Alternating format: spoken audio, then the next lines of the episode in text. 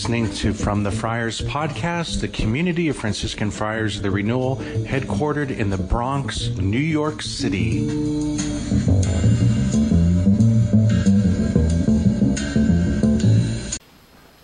My brothers and sisters, little greeting that St. Francis would always begin his preaching with May the Lord give you his peace. Amen. Um, we would like to offer everyone a sincere word of welcome. Welcome to Our Lady's Shrine. Um, it is so encouraging to see all of you here.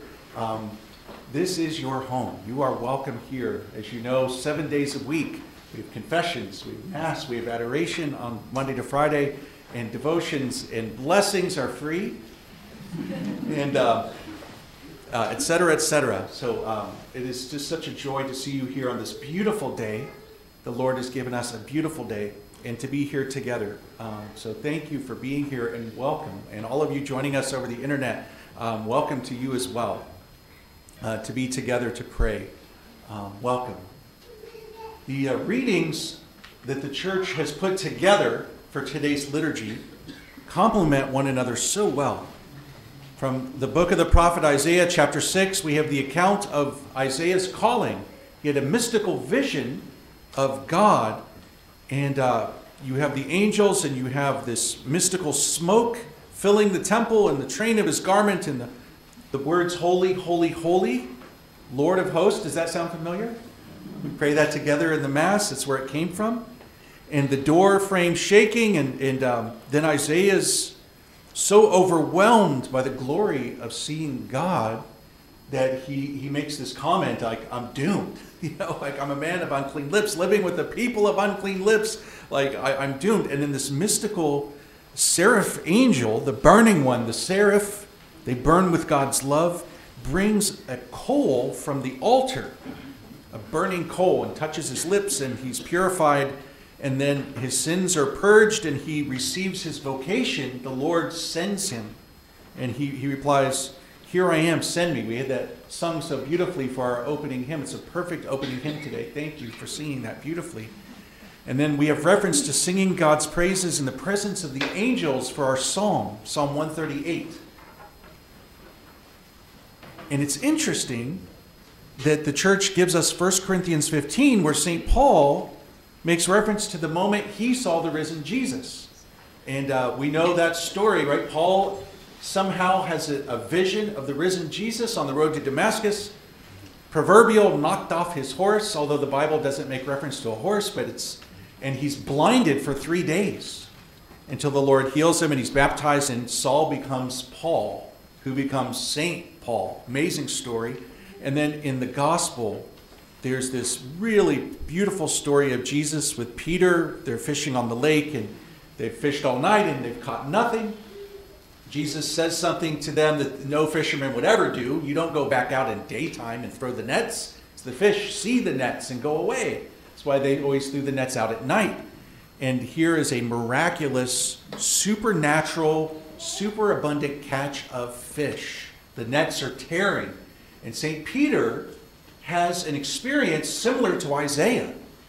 There's something of Jesus' divinity which is being revealed and it's in a language that Peter the fisherman can understand. The Lord speaks to him in a way that he could understand. And what does he do? He does something similar to Isaiah.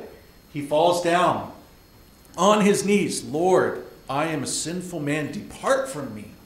He is an experience of being overwhelmed by, by Jesus' divinity and uh, his own sinfulness. And so the, this, um, these stories, and there are other stories in the Bible that are similar, speak to us of God's transcendence. God's transcendence. And certainly, the, uh, the revelation that was coming in the Old Testament with the Jewish religion really highlighted that truth. Matter of fact, the Hebrew word for holy, it, it's hard to translate. It, it kind of has the feeling of like other. God is so completely and totally other. And uh, if you say something three times in the Hebrew language, it's the most superlative. So the holiest of them all. Holy, holy, holy. Sanctus, sanctus, sanctus, right? Kadosh, kadosh, kadosh. Okay, we'll keep going. Hagios, hagios, hagios in Greek. Okay. Um, and there's these group of angels in heaven that they, evidently that's just what they do. they just worship the Trinity, and it's this holy, holy, holy. It's the transcendence of God, the majesty, the otherness of God, that God isn't just another creature. God isn't just the biggest one on the block. God, he's completely and totally other.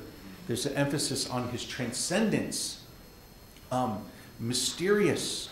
Um, and there, there were moments when the children of Fatima had a similar experience. If you read the story of Fatima, um, and a few of these apparitions, they talk about being immersed in a supernatural light. And it was the light of God. And it was so mysterious that Lucia this, uh, tells us, I don't have the words to describe. That, that's the transcendence of God. We, we don't even have the words to describe God's holiness, God's otherness, God's. And so, in response, in response to this, this reality, you have reverence, right? The development of religious reverence. Um, sometimes in the Bible, that's called fear of the Lord. It's not fear like, uh oh, we're about to be destroyed. That's not what it means, but it's a reverence, it's an awe that God is truly awesome in the truest sense of that word. And um, what would it be like if you saw the Lord? You know, you would die you would die. Um, and so there are moments in the Old Testament when this truth was highlighted. You think about when Moses had his visions of God on the mountain, and the people were told, The mountain is so holy, don't touch the mountain, or you will die. And um, then you have the development of the worship of Israel, where God commanded them to build this temple in Jerusalem. And in the temple, there were just all of these incredible, like the, it was an expression of their faith and their reverence. The temple was to be holy because it was God's house. So, you know, in Catholicism, we have the tabernacle, we have the presence of Jesus in the Blessed Sacrament, and we have the candle that's lit. Imagine if there was only one church in the whole world that had Jesus in the Blessed Sacrament. That's what it was like for the Jewish people. It was the temple, which was God's house in Jerusalem. And in the temple, there were different areas. And the holiest part of the temple was called the Holy of Holies. And it was a, a room that was shaped like a cube. And in there was the Ark of the Covenant. And they believed that this was, in a particular way, the place where God Himself dwelt on earth. And you were not allowed to go in there. There was a big curtain that blocked it off. And, and it was so holy, you couldn't even look in there and you could not go in there, but God was there.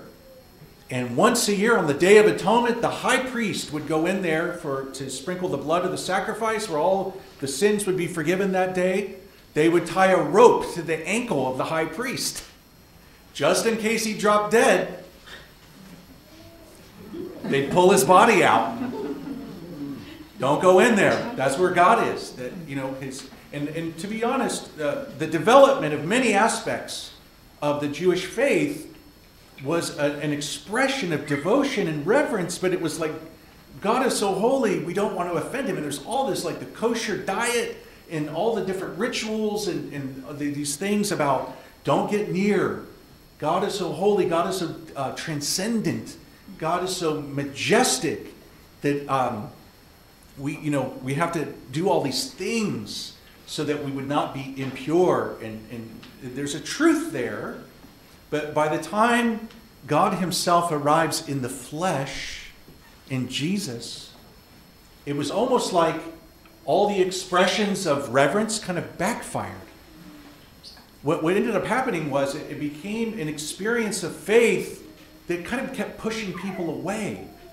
Don't come near. God, you know, God is so transcendent. God is so holy. You know, don't come near. And so Jesus who is God in the flesh, he comes and he brings the complement to God's transcendence is God's immanence. That God wants to dwell within us. That God wants to be close. He wants to be close.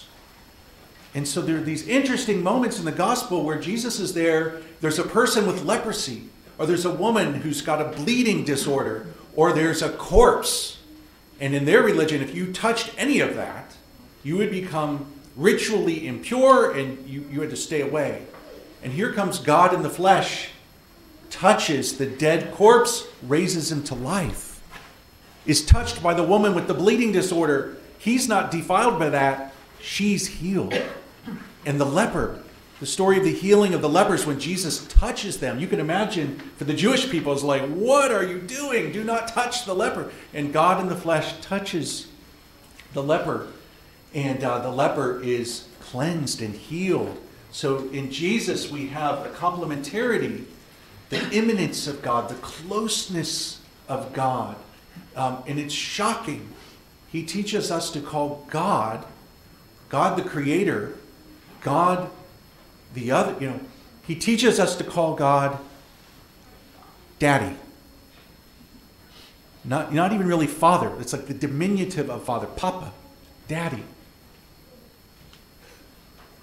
Wow. Um, and then he gives us himself in the Eucharist. We have the beautiful tabernacle, we have the beautiful altar, we have uh, expressions of reverence to the Blessed Sacrament. But with all of that, he ends up coming into you. Right? The hands of the priest in the tabernacle are not the final resting place of Jesus in the Eucharist. It's the, the bodies of the believers. We receive him.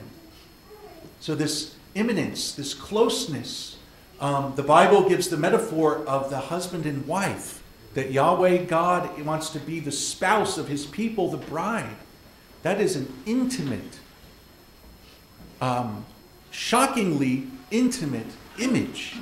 That the Lord wants that for his church, he also wants that for the soul of each, each believer. Okay, so we have the, the transcendence and the immanence.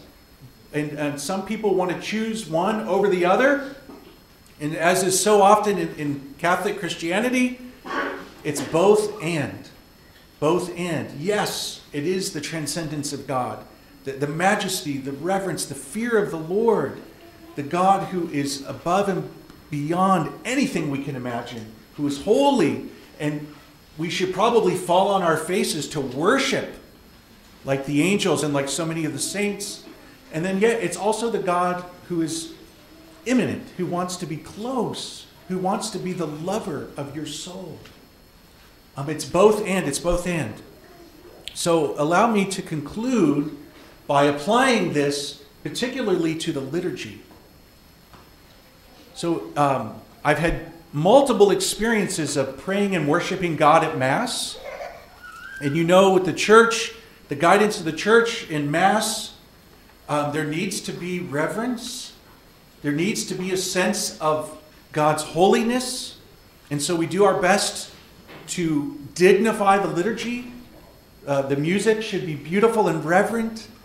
Um, the linens, the, the tabernacle, the candles, the vestments, you know, when you're able to have incense and all these things with the liturgy to be done well, and that the sacred vessels should be a, um, a what's the word? Precious metal. Thank you, Brother Pius. Um, you know, gold or silver that is appropriate for the Eucharist, you know, and when we come forward to receive in communion, we, we come forward with reverence you know, with, with a, a, sense that what's happening here is very holy.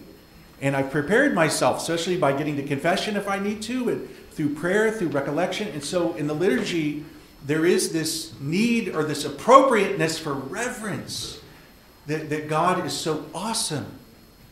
Um, and I can tell you moments when I've been at Mass, like for example, being, being at Mass with the Pope in St. Peter's Basilica in Rome, this majestic basilica. It's so awe inspiring, and this amazing choir that kind of imitates what the angels probably sound like. This ama- just, just the senses, the beauty, and the, the reverence, and the candles are 10 feet tall, and just, you know, this glorious, amazing liturgy. And it, like in a context with the Pope and the bishops and deacons and priests and lay faithful, and, and just, you know, like, am I in heaven already? Like, just this and maybe you've had an experience of a liturgy like that. I want to share with you a second story visiting Auschwitz in, in Poland, where the Nazis had a concentration camp.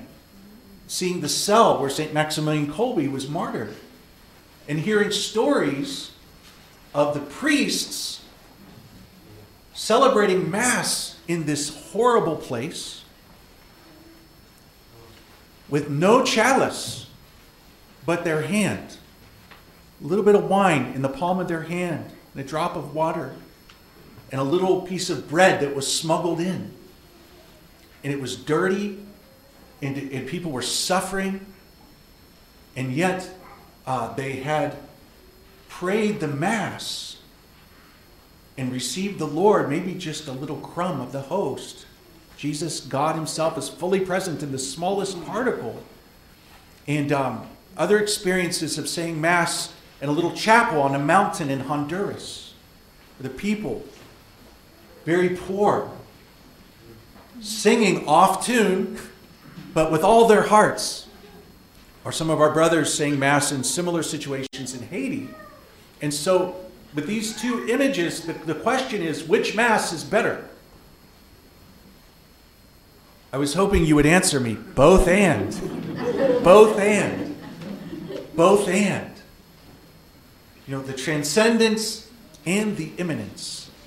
The distinction of the God who is majestic and all holy, who is also the same God who is so close, who is so with us. Emmanuel, he's here in the dirt with us. His feet walked on this earth. He entered in and united himself with the creation. This is our faith. This is our faith. So, brothers and sisters, we're here today on the Lord's day in the Lord's house together as the Lord's family, as we prayed in the opening prayer, to pray, to worship, and allow our prayer and our worship to overflow to the rest of our lives.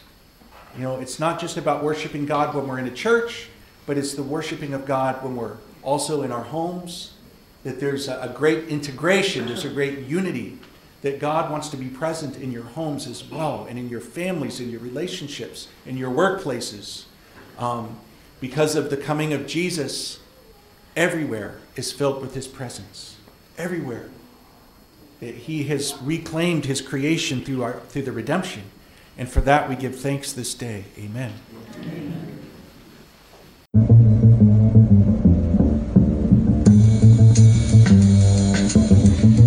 Been listening to From the Friars podcast, the community of Franciscan Friars the Renewal. Please visit us at franciscanfriars.com or on social media, CFR underscore Franciscans.